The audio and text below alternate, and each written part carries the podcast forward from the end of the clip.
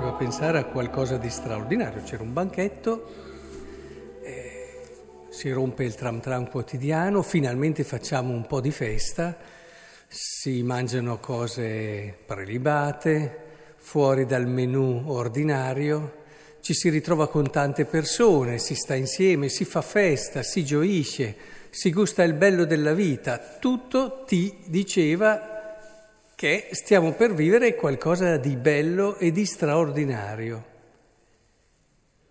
E invece non va a finire così perché c'è un imprevisto, almeno per queste vergini stolte.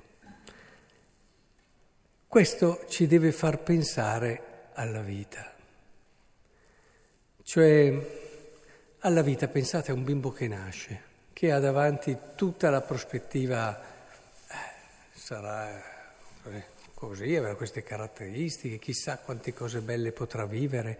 Tutto in un bambino ti riempie di serenità, guardate i nonni quando hanno i nipotini. E questo loro legame quasi viscerale ai loro nipotini è anche proprio, eh, come dire, legato al fatto che eh, il nipotino ti dà un senso di vita di vita, di, di opportunità, di prospettiva. A una certa età tu tendi a guardare indietro, tendi a avere la vita piena di ricordi. Invece il bambino piccolo ti permette di avere un respiro eh, proprio di vita bella, di vita promettente e questo aiuta, ti rincuora. Del resto anche con i giovani succede così. Il Papa, ricordate, il Papa Giovanni Paolo II. Eh, se stai con i giovani rimani giovane, nel senso che ti trasmettono un po' questo loro guardare avanti con fiducia. Ora, in questo spirito, la vita può essere così, ma poi anche nella vita possono succedere delle cose. Tutto quello che la vita ti aveva promesso, magari non lo ritrovi come l'avevi pensato. Quando ero giovane mi colpiva molto che molte persone a volte le vedevo così contente, felici di essere nella vita, poi capitava un imprevisto, avevano una perdita in attesa, loro stesse si ammalavano e tutto cambiava. Quella che doveva essere una vita carica di prospettiva diventava, ma per alcuni, entrava una sorta di fatalismo. Eh, eh, questa è la vita, no? Dicevano, eh, la vita è così, è la vita.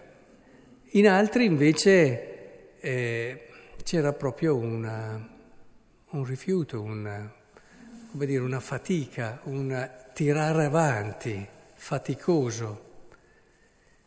E mi dicevo, ma perché? Cos'è che manca? Perché eh, lo sappiamo tutti, è vero, eh, la vita è promettente, però ci possono essere tante situazioni inattese. Cos'è che manca? Perché la vita rimanga così. E manca l'olio. E la liturgia di oggi è tutta orientata verso quest'olio che è la sapienza.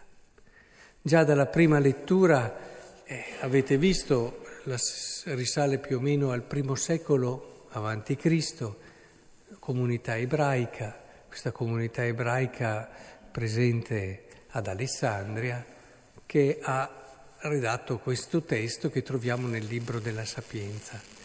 E dice, la sapienza è splendida, non sfiorisce, facilmente si lascia vedere da coloro che la amano e, lascia, e si lascia trovare da quelli che la cercano nel farsi conoscere previene coloro che la desiderano, eccetera. Quasi ti viene incontro lei, no? ti previene, come spesso succede no? nella logica della salvezza, Dio previene. Sapete che la, pres- la, la sapienza, come la parola di Dio, è una personificazione di un attributo di Dio. Quindi si parla di sapienza, ma si fa riferimento a un attributo proprio di Dio. E, ed è chiaro che la sapienza è decisiva e qui si dice, ma la cerchi la sapienza? L'hai cercata la sapienza nella tua vita? Eh, o fai come le vergini stolte che arrivano senz'olio ai momenti decisivi dell'esistenza. Quanto ti sei dato da fare per cercare la sapienza? Che la sapienza non è, eh, la vita è così, no. E non è neanche tappare le orecchie e andare avanti e chiudere gli occhi. Non è questa la sapienza.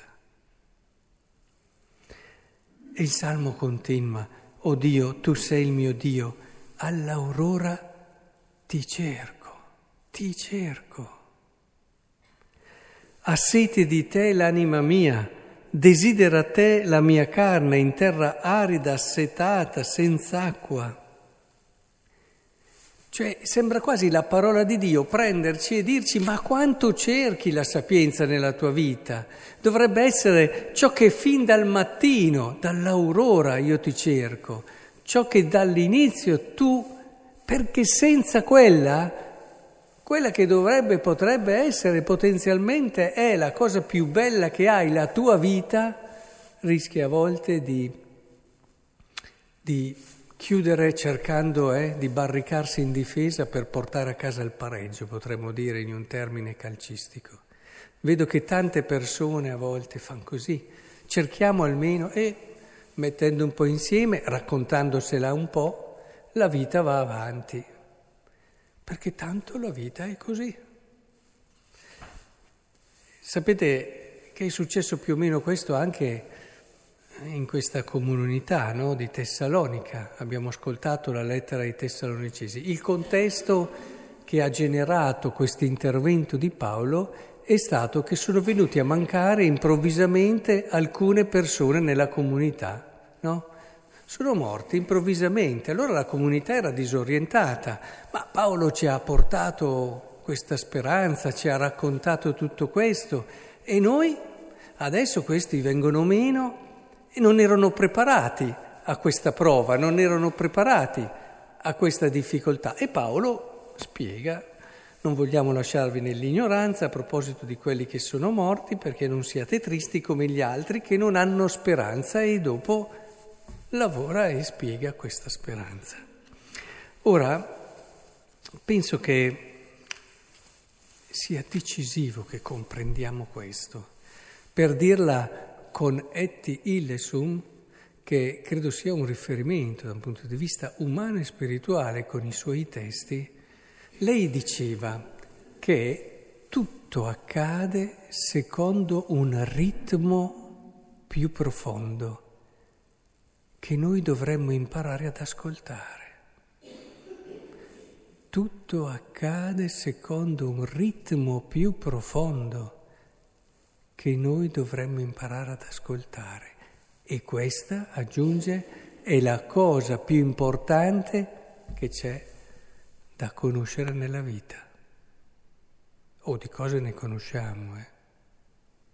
ma siamo certi di aver posto in atto tutto quello che è necessario per cercare questa sapienza che ci fa cogliere ciò che sta dietro a tutto ciò che accade?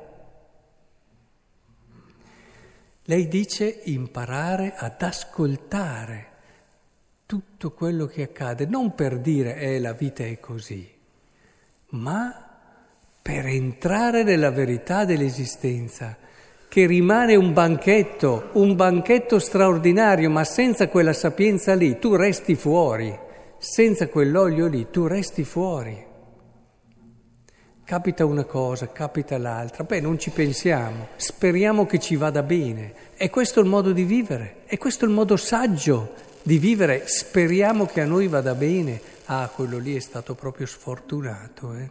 Ah, poveretto. Ma è questo il modo saggio?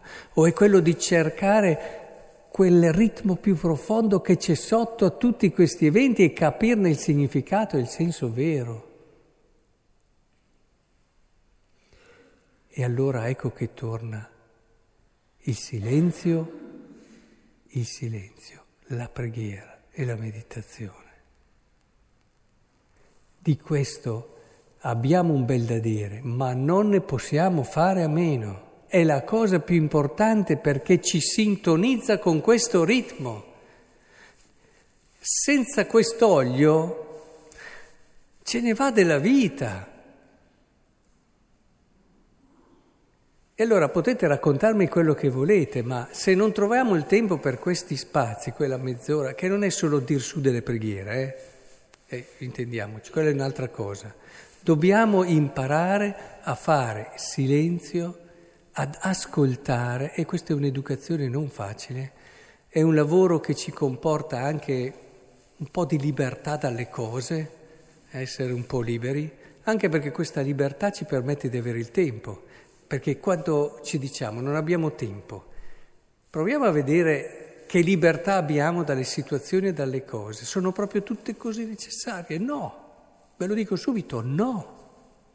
Con un po' più di libertà noi avremo più tempo e questo spazio che diamo alla meditazione, al silenzio, ci fa guadagnare tempo.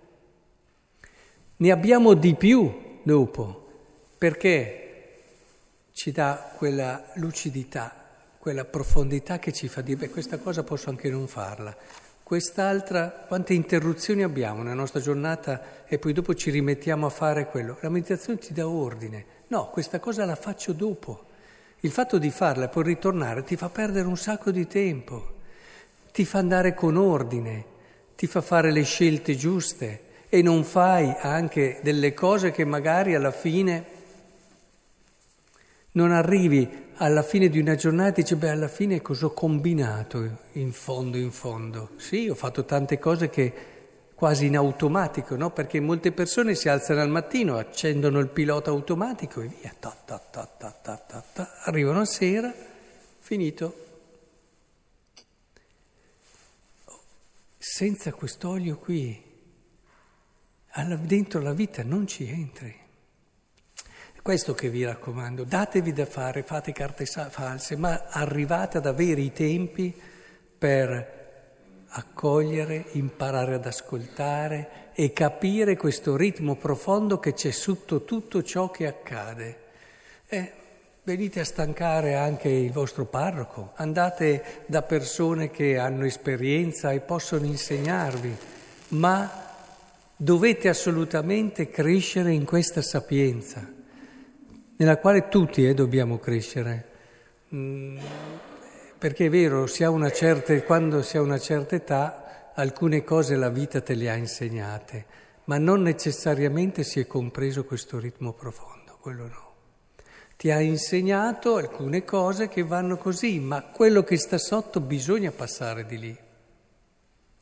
Quindi apriamo il nostro cuore a questo invito che la liturgia ci fa all'aurora.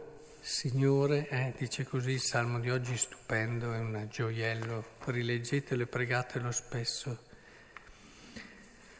All'aurora io ti cerco, ha sete di te l'anima mia, desidera te la mia carne come terra arida, assetata e senza acqua. È questo quello che dobbiamo sentire. Senza la sapienza la nostra vita è assetata, arida senz'altro.